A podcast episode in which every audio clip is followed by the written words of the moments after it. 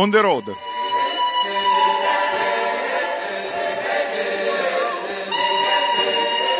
Buongiorno, buongiorno da Claudio Agostoni e benvenuto a un nuovo appuntamento con eh, On the Road. On the Road quest'oggi è in eh, Zimbabwe per parlarvi del progetto Zambesi. Progetto di cui vi eh, parliamo in eh, compagnia di eh, Bruno Zanzottera, fotografo che è qua in studio con noi. Benvenuto Bruno. Eh, ciao, ciao Claudio, ciao a tutti gli ascoltatori. Io ho detto Zimbabwe, eh, incominciamo a collocare sul mappamondo esattamente in quale angolo dell'Africa ci troviamo. Beh, ci troviamo nell'Africa australe, nel paese che precedentemente era la Rhodesia del Sud e che divenne indipendente nel 1980 dopo una lunga guerra di liberazione. Il eh, progetto Zambesi, che cosa si tratta? Eh, il progetto Zambesi è un progetto fotografico e fotogiornalistico iniziato un anno fa in Zambia e che eh, seguirà tutto il fiume Zambesi Mm, quest'anno ha continuato in Zimbabwe e proseguirà il prossimo Scusi, io ti interrompo perché forse non eh, tutti tra i nostri ascoltatori hanno presente l'importanza di questo fiume ti chiederei di ricordare appunto che paese attraversa e perché è un, eh, un fiume fondamentale. Sì, lo Zambesi è il quarto fiume più lungo dell'Africa, eh, nasce in Zambia, attraversa una piccola parte dell'Angola e poi segna il confine per un lunghissimo tratto tra Zambia e Zimbabwe per poi entrare in Mozambico Messico dove sfocia con un grandissimo delta. Tu dicevi, sei partito l'anno scorso? Eh, sì, avevo fatto un primo viaggio l'anno scorso nella parte iniziale del fiume in Zambia, eh, quest'anno ho proseguito in Zimbabwe e in Zimbabwe tra l'altro mh, la cosa più famosa probabilmente del fiume Zambesi sono le cascate Vittoria che sono legate poi al nome di, di David Livingstone. The story of David Livingstone is often closely associated uh, with his discovery, and I say discovery of the Victoria Falls in 1855. And I'm going to use those words discover and explore in the loosest sense of the words. Because, you see, archaeological evidence suggests that people have been living on the banks of this Zambezi River here for the past 40,000 years and they did not need Bruno, chi è il proprietario di questa voce che è partito in quarta con la storia di Livingstone? Eh, questa voce appartiene a Dave Wakefield, un abitante di Victoria Falls, la cui famiglia vive in Zimbabwe eh, da diverse generazioni, anche se appunto è un bianco. Dove l'ha incontrato?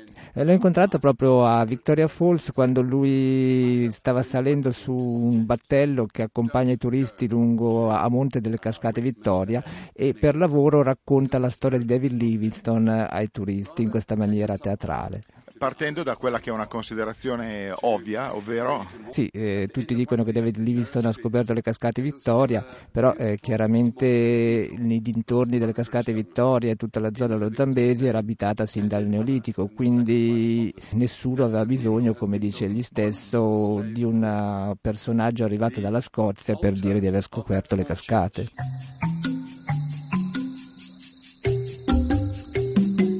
Ma torniamo a noi e, e, al eh, tuo racconto. L'intero progetto vuole raccontare le molteplici realtà esistenti lungo il fiume, eh, etnografiche, naturalistiche, ambientali. Non vuole essere poi un um, semplice escursum storico e geografico del fiume Zambesi, ma vuole raccontare anche i cambiamenti che stanno avvenendo in queste ultime decadi nella società africana. Una di queste è proprio la situazione degli elefanti eh, nel Parco Nazionale di Wang, il parco più grande dello Zambesi e che vanta probabilmente la più alta concentrazione di elefanti di tutta l'Africa. Per intenderci un parco che fa concorrenza a quelle più famose del Kenya o al Kruger sudafricano? Sicuramente, anche se meno conosciuto rispetto ai più famosi Kruger e Serengeti che hai appena citato, il parco di Wang ha una superficie molto grande in tutto lo Zimbabwe e eh, vanta la più alta concentrazione di elefanti, è, sopra, è conosciuto soprattutto per, per, il numero di elefanti e le problematiche di sovrappopolazione e eh, bracconaggio che eh, possono sembrare in contrasto fra di loro ma sono due lati di uno stesso problema. Il eh, tuo viaggio, perlomeno qua per eh, On the Road, inizia con eh, l'incontro con un signore Mark Butcher, e qua il Manzoni direbbe Carneade, chi è costui? Eh, Mark Butcher è un ex ranger del Parchi Nazionali dello Zimbabwe che ha lavorato moltissimi anni proprio nel parco di Wang e da alcuni anni adesso sta lavorando all'interno di un uh, gruppo di, di lodge che sono molto impegnate nell'ecoturismo e nei rapporti con le comunità locali. Tu hai incominciato chiedendogli di raccontarci un po' il suo curriculum vita e lo ascoltiamo direttamente dalla sua voce. Um, my name is Mark Um,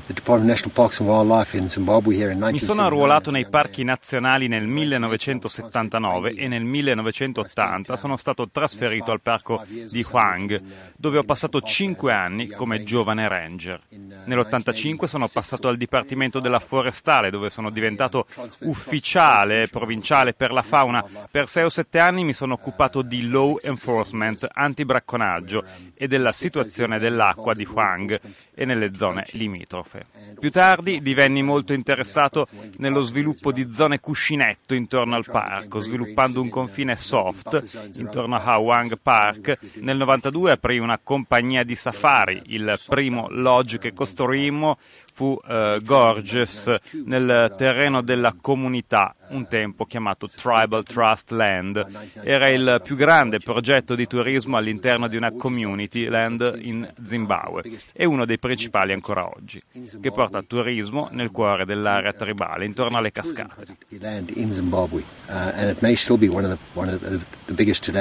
Uh, big, big success with um, taking tourism into the communities around Wangi National Park and Victoria Falls. Eh, chiedo a Mark quando lui ha iniziato a lavorare come ranger nel parco com'era la situazione relativa al bracconaggio. Um, when I was a ranger in Wangi, Wangi Park, uh, I remember one of my first patrols was down una delle mie prime pattuglie ebbe luogo lungo il confine con l'area di Tolzo. Creammo le prime pattuglie nell'area di Ingamo. Ricordo che la piana di Ingamo era ricoperta da lunghi tratti di boscaglia estirpata, con zone vuote ogni 10 o 20 metri, e in questi gap c'erano trappole di cavi di acciaio, così che la fauna che ci si muoveva vi finiva contro e veniva catturata e uccisa. Ricordo centinaia di gnu e bufali, altri animali e elefanti con proboscidi e zampe rovinate dalle trappole. Di routine le pattuglie prendevano 20 o 30 persone a settimana per la perlustrazione. Più tardi, dopo dieci anni di applicazione della legge, catturavamo regolarmente bracconieri. Andavano in prigione per tre o sei mesi o per un anno, poi venivano rilasciati e li catturavamo di nuovo e realizzai che eravamo finiti in un terribile circolo vizioso di bracconaggio e law enforcement. Il nostro secondo maggior problema era anche che molti bracconieri giustificavano ciò che facevano col fatto che molti elefanti venivano nei loro campi e molti leoni e iene uccidevano il loro bestiame. Quindi dicevano, se i vostri animali possono venire fuori dal parco a derubarci del nostro sostentamento, allora è accettabile che noi entriamo nel parco a catturare animali. Quindi c'era un grosso conflitto uomo-fauna in atto lungo i confini di Huang. So they said, well, if your, if your animals coming out of the park and disrupting our lives and stealing our livestock and our livelihoods, then it's okay for us. They would justify going. So clearly there was a major, major, major human, human wildlife conflict issue along this boundary of Wangi National Park here. Lo slogan dei lodge di cui Mark è direttore è connettere le persone con la natura quindi Mark sta continuando nella sua intervista raccontandoci un po' quello che loro fanno come lodge per, per questo. Yeah, um, Sono convinto che prendersi cura di Huang non sia solo occuparsi della fauna, ma è cruciale per conservare le nostre aree protette in tutta l'Africa che ci occupiamo delle comunità intorno al parco. Devono essere collegate con la natura e con i benefici del turismo. I benefici non devono solo finire nelle tasche delle corporazioni multinazionali di Lodge in Sudafrica o ad Harare. Penso che sia importante che la comunità che vivono a ridosso del fronte con la zona protetta, che subiscono il costo della convivenza con grandi quantità di elefanti e leoni, debbano beneficiare del turismo e della fauna selvatica. they should be getting the benefits from uh, tourism and from and, and from wildlife.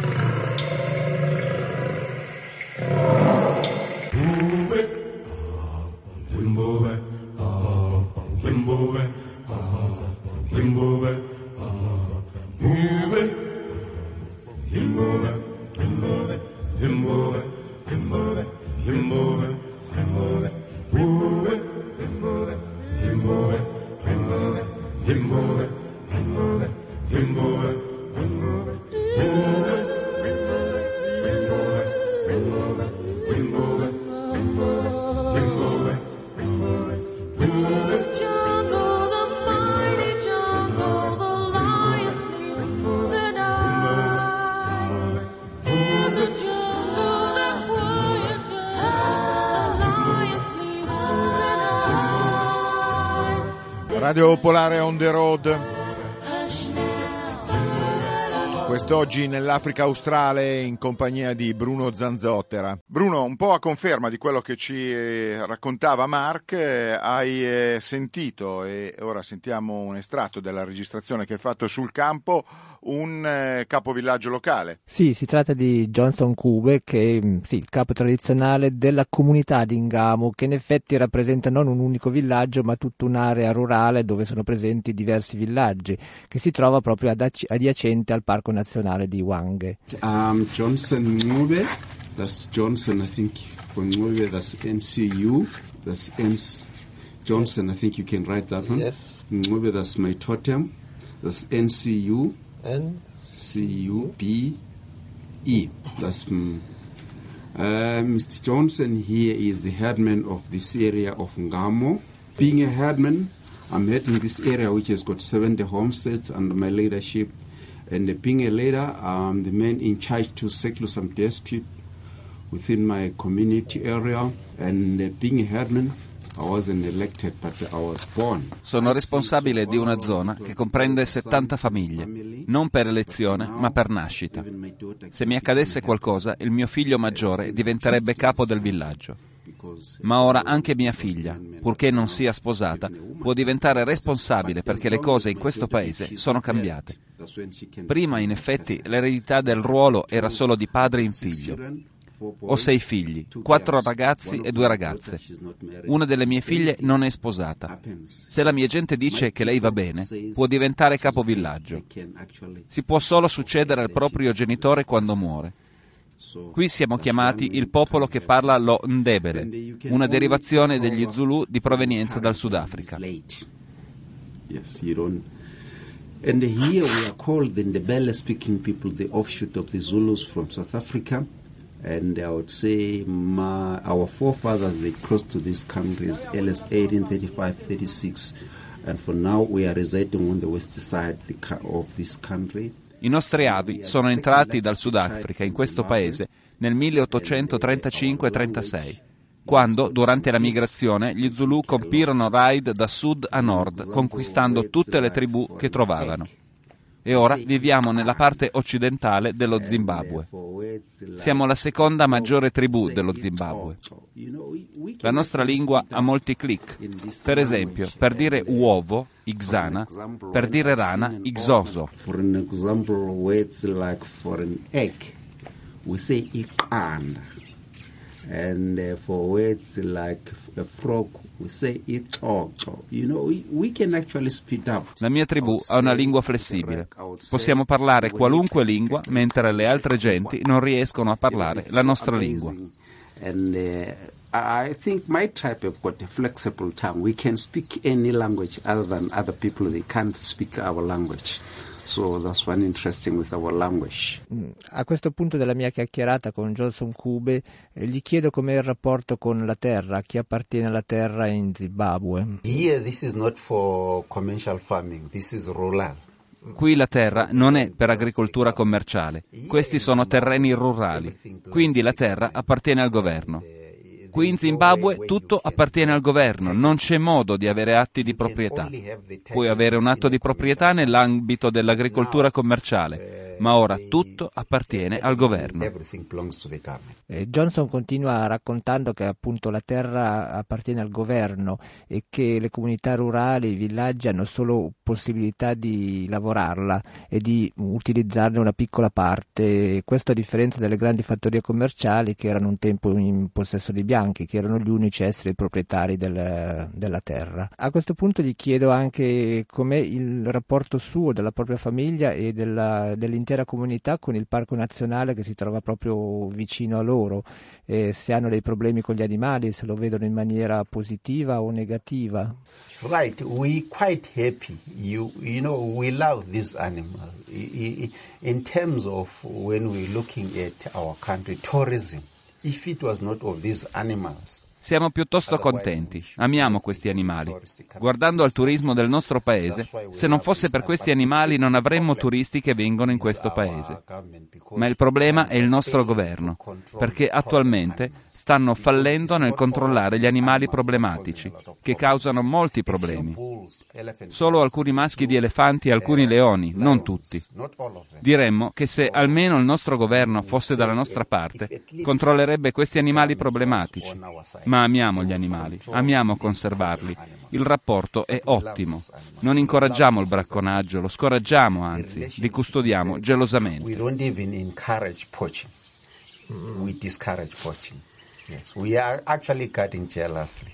Eh, Johnson mi racconta anche che uno dei suoi figli diversi anni fa fu arrestato per bracconaggio e rimase in carcere per uh, alcuni mesi e adesso lui invece sta lavorando come un ranger. Racconta anche che il bracconaggio in tutta la zona è sempre stato praticato soprattutto per cibarsi, per la carne, non uh, per l'avorio o i corni di rinoceronte. Uh, well, uh, like in my case, uh, some of my relatives in this area at times they used to watch, but lack of me. Beh, alcuni miei parenti di quest'area a volte facevano bracconaggio ma come me, mentre crescevo, la maggior parte del tempo ero a scuola.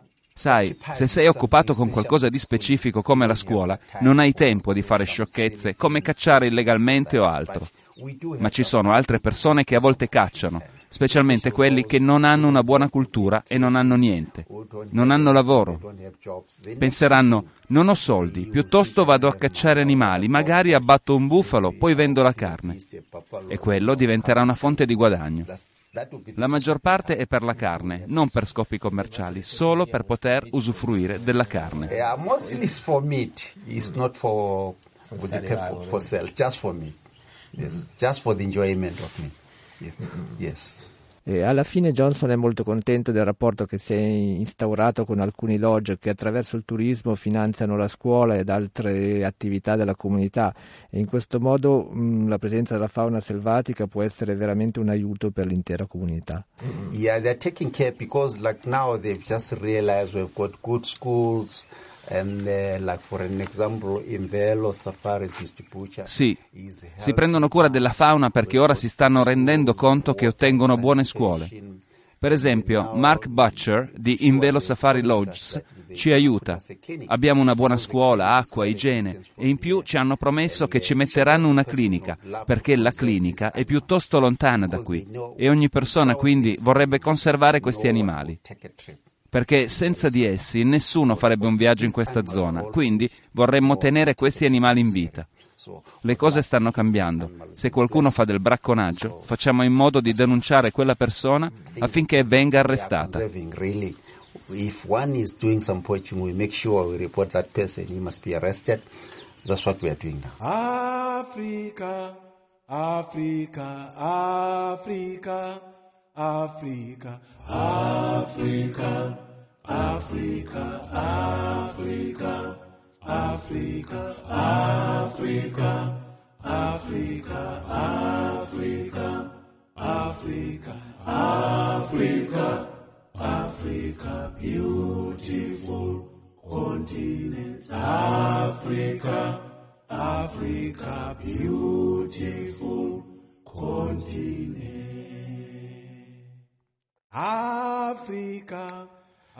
Radio Popolare on the road sulla pagina Facebook della nostra trasmissione trovate già alcune fotografie di Bruno Zanzottera che ci sta raccontando una parte del progetto Zambesi che eh, da un po' di tempo lo vede impegnato in questo lavoro di fotogiornalismo lungo le acque dello Zambesi. Nella puntata odierna ci stiamo soffermando su quella che è la situazione degli animali in alcuni parchi.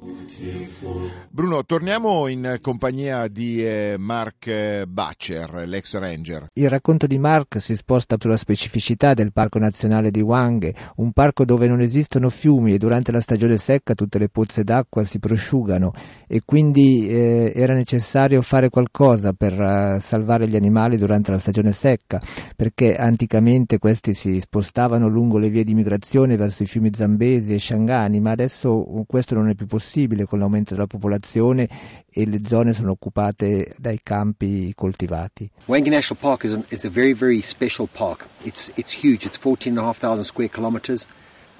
Quang è speciale, è un parco enorme, 14.500 km quadrati con 44.000 elefanti, quindi molto importante non solo in Zimbabwe ma per l'Africa e per il mondo. Ciò che è unico in Nwang è che quando i confini vennero tracciati non c'erano corsi d'acqua qui, eh, diversamente dal parco Kruger o Gonrazo al confine sud-est dello Zimbabwe o Mana Pools nella bassa valle dello Zambesi. Huang non ha fiumi, ci si trova di fronte a questa interessante situazione che oggi è il risultato della nostra storia. Qui lavorò il primo guardiano responsabile, Ted Davidson, uno dei leggendari rangers dell'Africa con la popolazione di San che viveva in Huang. Eh, egli realizzò che aveva acqua nella stagione delle piogge e la fauna poteva prosperare nel parco. Nella stagione secca invece gli animali dovevano migrare fuori, in particolare i suoi amati elefanti. Con il crescere delle popolazioni umane intorno al parco negli anni 30 e 40 in molte aree usate dagli elefanti per recarvisi durante la stagione secca, gli elefanti entrarono in conflitto con le persone. Alle successive stagioni delle piogge, quando gli elefanti rientravano nel parco, spesso erano feriti e ne rientravano sempre di meno. Quindi Davidson decise di prendere l'iniziativa e fece scavare molti pozzi nel terreno, che oggi chiamiamo boreholes, pozzi trivellati, ed eresse mulini a vento per pompare l'acqua in superficie perché fosse disponibile nella stagione secca. La fauna reagì bene e realizzò che non c'era bisogno di lasciare la sicurezza garantita dal parco e restò nel parco anche nella stagione arida. Prosperò e Davidson fece altri pozzi mulini a vento finché non ebbe un enorme network di mulini che procuravano acqua per una popolazione di fauna che cresceva incessantemente. A un certo punto i mulini non erano più sufficienti e cominciò a sostituirli con motori diesel. Negli anni 60 aveva quindi una magnifica riserva faunistica che venne dichiarata parco nazionale che aveva oltre 10.000 elefanti e 10.000 bufali. Divenne una mecca del turismo per un'industria del safari che cresceva in Africa. Oggi abbiamo ereditato questa situazione e una popolazione enorme di 44.000 elefanti che sopravvivono grazie al pompaggio dell'acqua, soprattutto con pompe a motore diesel. Ora stiamo virando verso l'energia solare. La maggior parte degli animali vive grazie alle pozze artificiali, una cosa unica in Africa, e Tosha ha alcune pompe, ma non ha la popolazione di animali che si trova qui. Huang è una realtà unica in Africa. Tosha Park has a few uh, engines that pump for their animals, but they don't have anything like the uh, wildlife, like, like, the elephant populations we have here, which really makes a, a significant, um, um, makes it significant in Africa. Eh, Mark elenca il grande successo avuto dal fatto di aver creato dei pozzi e di pompare l'acqua nelle mm, pozze poi che vengono prosciugate durante la stagione secca, però eh, si instaura un dubbio che forse il successo è stato eccessivo e oggi la popolazione di elefanti di oltre 40.000 eh, esemplari è eh, troppo numerosa per una superficie che sembra possa mantenerne al massimo 20.000. Yes, what we what we have in um, Huang is we've been too successful at looking after our, our, our animals. We've, sì, ciò che abbiamo a Huang è che abbiamo avuto troppo successo nel curare gli animali. Si è pompata l'acqua per circa 70 anni, abbiamo applicato bene la legge intorno al parco. Anche se abbiamo avuto un certo numero di elefanti uccisi, non c'è paragone rispetto alle cifre di animali uccisi in Africa orientale, centrale e occidentale. Infatti qui, ora, rispetto a quanti ne vengano uccisi dai bracconieri, gli animali muoiono più di sete e di fame che non vittime del bracconaggio. Nella siccità del 2012 forse perdemmo oltre mille elefanti. Non sappiamo il numero esatto perché il parco è troppo vasto con molte zone remote. Ma il dato certo è che qui muoiono più elefanti per la sete che non per il bracconaggio. Il che ci dice che anche se pompiamo l'acqua c'è scarsità di cibo per gli elefanti ed è un bel problema. Sì, avere troppi elefanti è un bel problema. Um, this is a nice problem to have. Too many elephants is a, a nice problem to have in Africa today, but nevertheless it is a problem for us.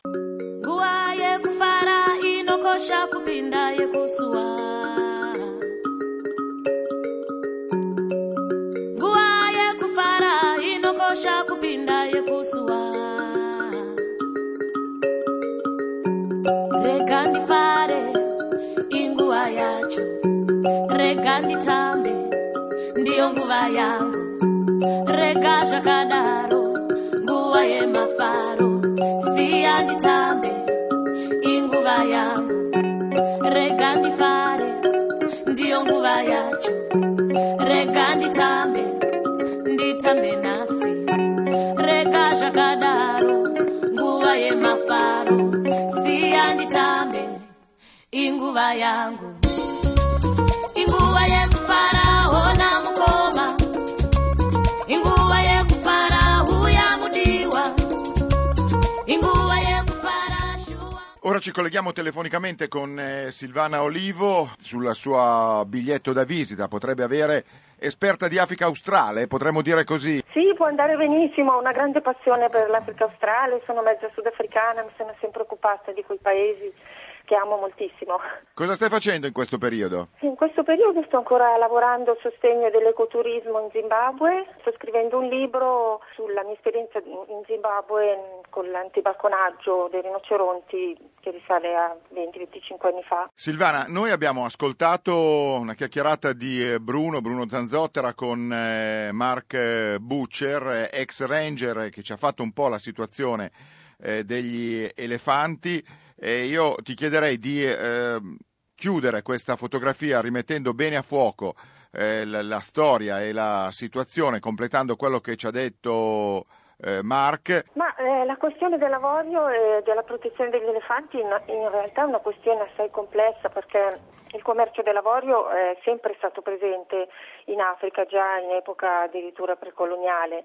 Poi nell'Ottocento e nel Novecento si è utilizzata questa risorsa in maniera del tutto libera, andava molto di moda la caccia grossa in Africa, quindi l'avorio è sempre stata una risorsa molto importante, è stato utilizzato in loco ed è stato esportato in Asia eh, dove già da millenni veniva lavorato, soprattutto in Giappone, in Cina, a scopo ornamentale, ma eh, lo si considerava e lo si considera tuttora un investimento. All'inizio del Novecento si stimava che ci fossero 10 milioni di elefanti, ma i primi censimenti ufficiali si sono avuti eh, nei, intorno agli anni 40-50. Poi quando si è capito che gli elefanti non erano infiniti, ma che si stavano riducendo, anche e soprattutto per la pressione antropica intorno ai parchi nazionali, la caccia è stata vietata in molti paesi che erano ancora eh, delle colonie.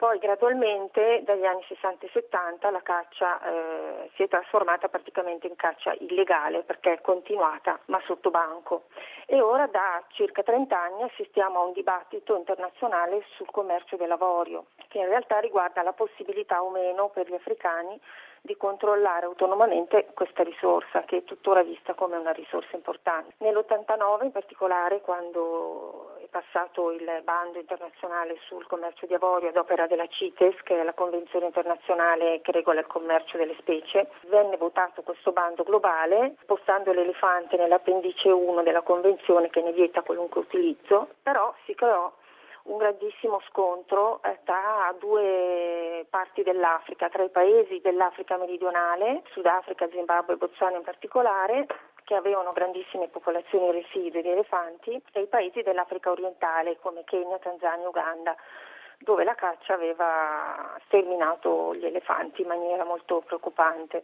Già stati, eh, era già stata denunciata fortemente fin dagli anni 70 una profonda corruzione locale in questi paesi, però poi fu scoperto che anche in Africa meridionale addirittura l'esercito sudafricano era stato coinvolto in eh, gravi situazioni di eh, massacri di elefanti dove eh, durante le guerre civili di Angola e Mozambico l'avorio venne smerciato per sostenere le varie fazioni in lotta. Ma eh, al di là di queste situazioni limite si era constatato che la gestione dei paesi del sud era stata molto buona perché per decenni era stata fatta una protezione molto severa eh, ad opera dei ranger nei parchi e eh, si era gestita una caccia da trofeo regolamentata che alimentava dei programmi di utilizzo sostenibile da, eh, da parte anche delle popolazioni locali di molte specie, inclusi gli elefanti, che venivano, venivano proprio cacciati come trofei. Questo aveva eh, sostenuto i costi della conservazione, eh, addirittura della conservazione dei parchi. Perciò quando passò il bando del lavorio, eh, questi paesi si sentirono colpiti in questa loro politica, eh, si sentirono molto svantaggiati. Eh, basti pensare che eh, fin dagli anni 60 nel Sudafrica c'era stata una forte crescita delle popolazioni di elefanti, laddove per esempio nel parco Kruger, il più grande del paese, ne erano rimasti solo 12 alla fine dell'Ottocento, se ne arrivarono a contare 8.000 alla fine del, degli anni eh, 80. Cioè da 12 a 8.000, uno sviluppo... Sì, uno sviluppo molto forte grazie a una serie di politiche che il Sudafrica ha fatto, sia con la caccia da trofeo che ha reso eh, praticamente fruibile la risorsa, l'ha resa, gli ha dato un valore eh, anche nelle numerose riserve private che si sono create, sia creando un interesse nel, nell'allevare questi animali eh, in numerose zone del paese che poi a loro volta hanno alimentato il turismo con una ricaduta positiva sulle comunità locali. Quindi quando il bando è entrato in vigore questi paesi, perché anche nello Zimbabwe c'erano politiche simili, si sono sentiti penalizzati. Addirittura bisogna dire che in questi paesi dove, in, dove ci sono in alcuni parchi, come anche nel parco di Wande in Zimbabwe, fin troppi elefanti, eh, si fecero fino all'89 dei controlli numerici degli elefanti, dovevano essere regolarmente abbattuti per evitare che ce ne fossero troppi, che ci fosse troppa pressione sull'ecologia fragile di questi parchi. Quindi con l'imposizione del divieto del commercio eh, lo, lo, smercio di questo avorio in eccesso non, non, era reso più possibile. Oggi siamo nella situazione paradossale che vede appunto un eccesso di elefanti nei paesi del sud, basti pensare che ci sono secondo l'ultimo censimento il 61% degli elefanti in Africa australe, soltanto in Zimbabwe, Botswana e una parte di Sudafrica su un totale di 434.000 ed è stato scoperto che dal 2009, sempre secondo la CITES, la Convenzione internazionale, i maggiori esportatori di avorio verso l'estremo oriente sono il Kenya, la, il, la Tanzania e l'Uganda, che pure hanno pochissimi elefanti oggi. E alla fine il divieto del commercio, come è successo per il corno di rinoceronte, ha reso il commercio illegale, ma di fatto non lo ha fermato e questo resta un po' un dilemma anche oggi sul che cosa fare.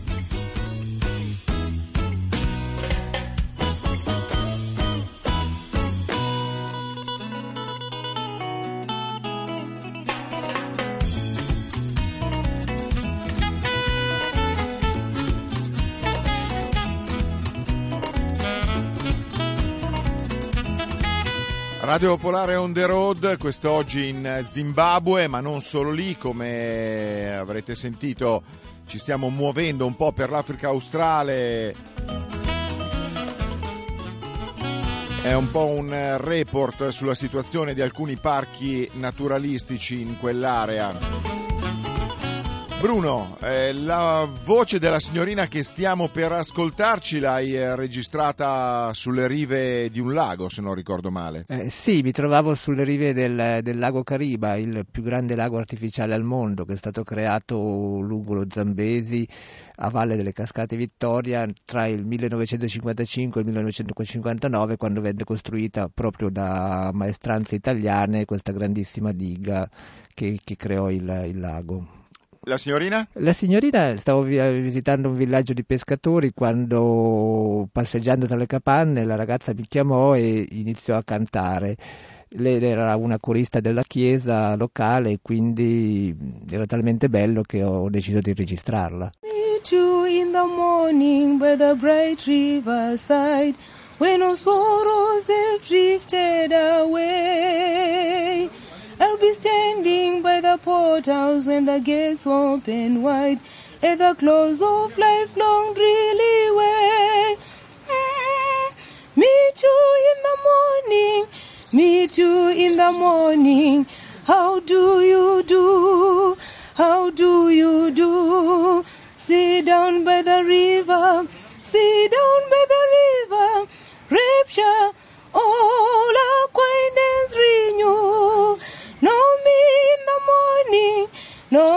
in the morning. Smile that I wear, smile that I wear. Me you in the morning, meet you in the morning, city, city beautiful, city beautiful square. I'll meet you in the morning by the sweet by and by, when exchanging old cross for a crown. There'll be no more disappointments, and nobody shall die in the land where the sun goeth down. Mm, meet you in the morning, meet you in the morning. How do you do? How do you do? Sit down by the river, sit down by the river, rapture, all acquaintance renew. Know me in the morning, know me in the morning. Smile that I wear, smile that I wear. Meet you in the morning, meet you in the morning. City, city beautiful, city beautiful square. Siamo allora in questa regione caratterizzata dalla presenza di eh, questo grande lago. Bruno, e qui incontri eh, un altro ranger, o meglio come Mark, un ex ranger, Steve in questo caso. Sì, il suo nome è Steve Edwards e eh, anche lui come Mark, eh, come dicevi, ha lavorato per molti anni nel Dipartimento dei Ranger del, dei Parchi Nazionali dell'allora Rhodesia del Sud e successivamente Zimbabwe.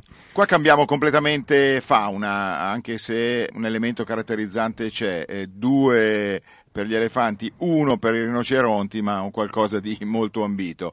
Parliamo di rinoceronti. Esatto, eh, e principalmente di rinoceronti neri, come mm, probabilmente molti di voi sapranno, i rinoceronti si dividono in rinoceronti bianchi e rinoceronti neri, entrambi sono a um, forte rischio di estinzione, ma in particolare i rinoceronti neri. Partiamo con una presentazione di Steve, eh, è lui che si autopresenta. So my name is um... Steve Edwards. I was born in England uh, nine years after the Second World War. Mi chiamo Steve Edwards e sono nato in Inghilterra nove anni dopo la fine della guerra. I miei genitori sono venuti qui in quella che era la Rhodesia del Sud, nel grande sforzo coloniale dell'Inghilterra di popolare le colonie mandandovi gente. Penso che il passaggio ci fosse stato pagato. Arrivammo qui con la linea della Union Castle, la linea di piroscafi che collegava Europa e Sudafrica, e ci stabilimmo in Rhodesia del Sud. I miei nonni erano arrivati l'anno prima e i miei zii arrivarono dopo, quindi tutta la famiglia si stabilì qui. I miei genitori erano molto interessati alla natura e alla fauna e quindi sono loro grato di ciò perché mi introdussero la fauna selvatica. Da bambini, io e mio fratello, che è nato qui, passavamo molto tempo a campeggiare e pescare nei parchi. Il mio amore per la fauna iniziò da bambino. Ho avuto questa passione fin da allora. Ho sempre voluto arruolarmi nel Dipartimento Parchi Nazionali in Rhodesia. Quando ero a scuola, partecipai ad una spedizione scientifica dove incontrai un ecologo dei parchi nazionali, un ornitologo. A me piacevano gli uccelli e andammo molto d'accordo. Divenne il mio eroe e volli arruolarmi nei parchi e nient'altro. Feci domanda e dopo un po' mi presero. E divenni così il più giovane ranger dei parchi fino ad allora. Ho speso un totale di 18 anni nel Dipartimento. Guardandomi indietro rivedo quegli anni con grande amore, emozione e passione. I migliori anni della mia vita li ho dati al Dipartimento.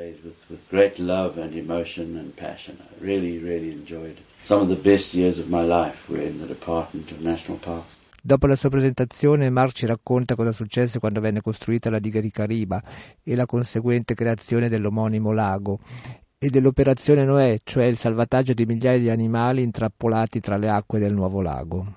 Uh, as I said earlier, I was warden in charge of the Matusadonna National Park. The Matusadonna National Park was proclaimed a game reserve way back in 1960 because of the efforts. Io sono stato warden del parco di Matusadona, che è stato proclamato negli anni 60 grazie agli sforzi di Rupert Fothergill. Lavorava per il Dipartimento della Fauna della Rhodesia del Sud e quando si formò il lago Cariba, con la costruzione della diga che sbarrò il fiume Zambesi, nella gola conosciuta dai locali come Cariwa, la trappola, L'acqua cominciò a salire e molte cime di colline divennero isole, che divenivano sempre più piccole con l'aumento dell'acqua. Qui si concentrarono moltissimi animali. Fothergill cominciò a catturarne il più possibile, usando molte barche e diverse tecniche di cattura, stendendo reti per animali tra le isole, forzando gli animali a imprigionarvisi dentro. Usarono tranquillanti legati alle frecce e usando archi.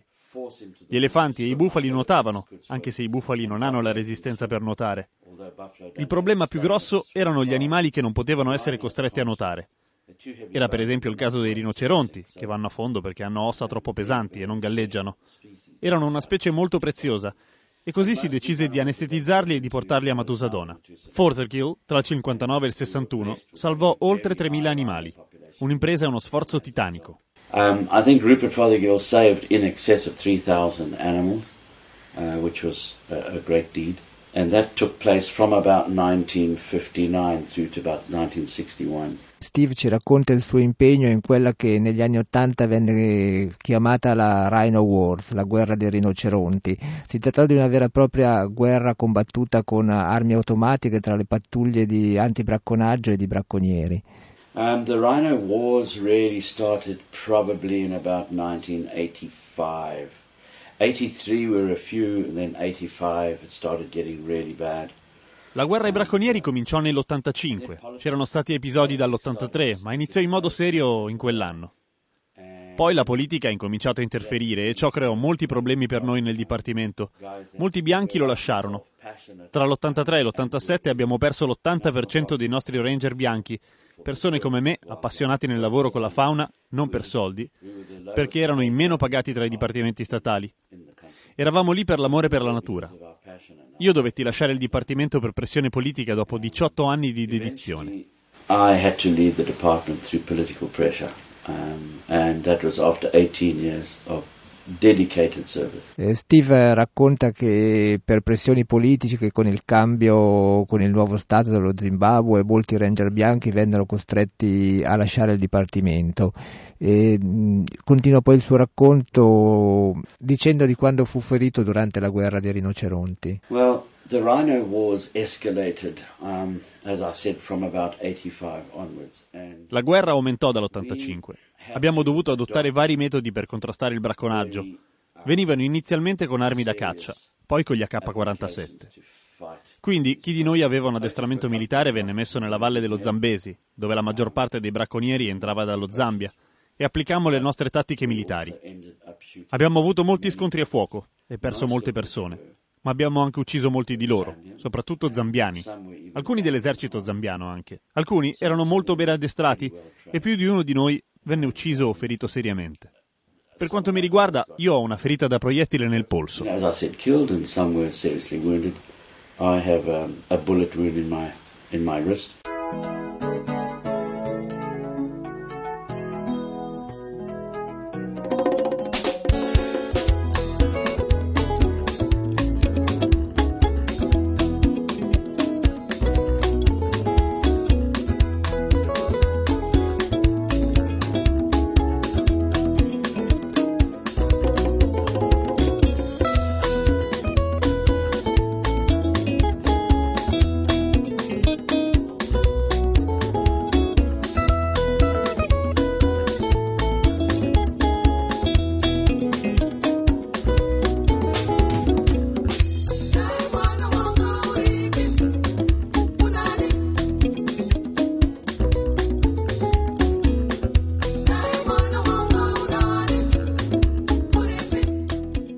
Radio Popolare on the road, musica dallo Zimbabwe per una puntata che ci sta vedendo correre lungo le acque dello Zambesi in compagnia di Bruno Zanzottera.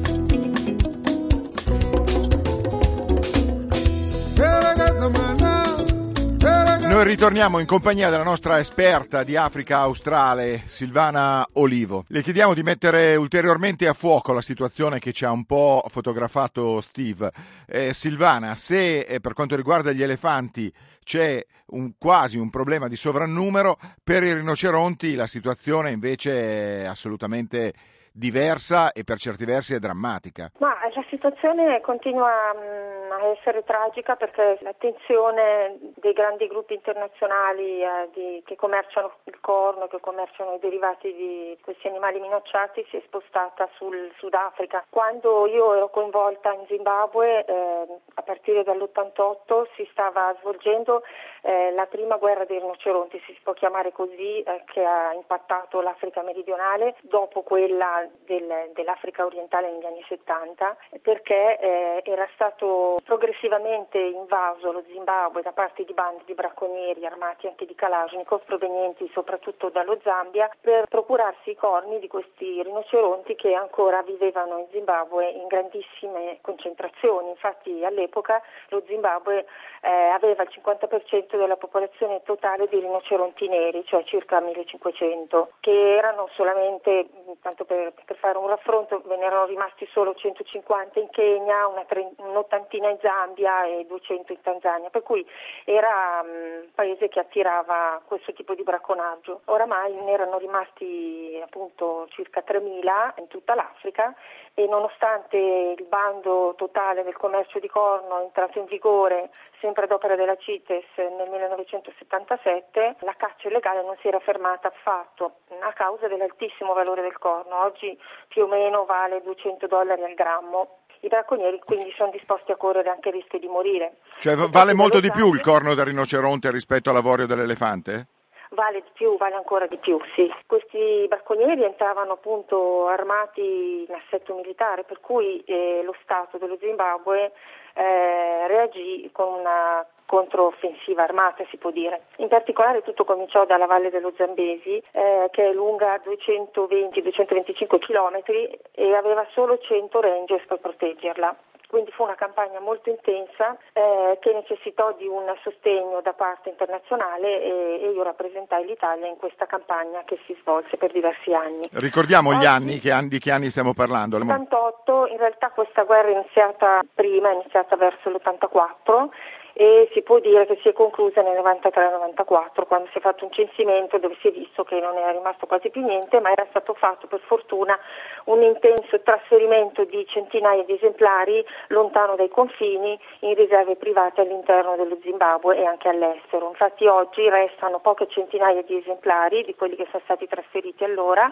C'è stato qualche buon risultato a livello di riproduzione negli anni 90, poi purtroppo la situazione si è ulteriormente aggravata dal 2000 quando c'è stata l'implosione economica dello Zimbabwe a seguito dell'espropriazione dei possedimenti agricoli gestiti dagli ultimi bianchi, c'è stata questa fase molto violenta nel paese, se ricorderete, praticamente l'agricoltura è crollata e la caccia illegale è fatalmente tornata ad aumentare moltissimo. Oggi tutta la situazione si è spostata sul Sudafrica perché vi rimangono, eh, considerando sia i rinoceronti neri che quelli bianchi, che sono più numerosi proprio perché furono salvati dal Sudafrica stesso negli decenni scorsi, quasi 20.000 rinoceronti, cioè l'80% di tutta la popolazione mondiale. Chiaramente essendo questo prodotto ricercatissimo, eh, negli ultimi anni c'è stata un'escalation pazzesca. Eh, ad agosto del 2015... Escalation pazzesca sono... di bracconaggio? Di bracconaggio rivolto a questa specie. Ci sono state mh, oltre 700, già oltre 700 rinoceronti uccisi quest'anno, nel 2014 1215 ma soprattutto quello che fa impressione è che c'è stato un aumento del 9000% rispetto al 2007. Anche qui i bracconieri vengono soprattutto dal Mozambico, dai paesi confinanti, ma si è scoperta una complicità locale molto forte di ufficiali corrotti e spesso purtroppo anche di veterinari. La cosa ha scioccato molte persone. L'incentivo è talmente forte da parte delle organizzazioni criminali che a quanto pare eh, è difficile fermare questo trend. Queste organizzazioni tra l'altro dispongono dispongono di fondi eh, ingenti da investire nelle loro stesse eh, strutture, cioè questo è un bracconaggio molto più sofisticato rispetto a quello di 20-25 anni fa che vidi o perché si usano elicotteri, si usano droni. E addirittura vengono usati dei metodi molto crudeli, vengono anestetizzati gli animali per fare meno rumore e l'animale viene amputato del suo corno e viene lasciato morire dissanguato, quindi poi le organizzazioni smerciano il corno sempre eh, in Asia e purtroppo spesso oggi vanno anche ad arricchire le casse dei gruppi terroristici, quindi la cosa sta diventando veramente grave, anzi è gravissima. In Sudafrica è stata chiesta a gran voce la modifica della legge che regola questa questione per prevedere pene molto più severe, cioè una detenzione minima di 10 anni e l'eliminazione della possibilità di uscire su cauzione, però questo non è stato fatto, quindi sembra mancare la volontà politica anzi addirittura a febbraio di quest'anno il ministro dell'ambiente Molewa ha smesso di trasmettere le statistiche ufficiali su numeri di animali abbattuti dichiarando di non essere obbligata a farlo, quindi le persone devono rivolgersi ai vari enti non governativi per eh, trarre delle statistiche mm, su quello che sta accadendo. Il Paese non sembra riuscire ad arginare questo sterminio nonostante il fiorire di ONG dedicate a questo a tentare di salvare il rinoceronte, eppure è importante ricordare che Sudafrica in passato aveva proprio salvato la specie che era quasi del tutto scomparsa all'inizio del Novecento. Si crearono anche qui molte riserve private eh, e si regolamentò la caccia da trofeo anche dei rinoceronti. Addirittura negli anni Ottanta Sudafrica esportò 150 esemplari all'anno di rinoceronti bianchi nei paesi africani in cui era già scomparso questa specie. Sì, sì, simbolo e proprio di abbondanza in quegli anni. C'era abbondanza grazie a una gestione molto di successo di questa, di questa specie e dell'intero sistema dei parchi. Oggi siamo arrivati a, a una situazione drammatica purtroppo.